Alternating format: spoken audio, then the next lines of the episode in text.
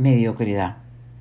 La argolla de la mediocridad no es necesariamente la que primero se rompe, todo lo contrario.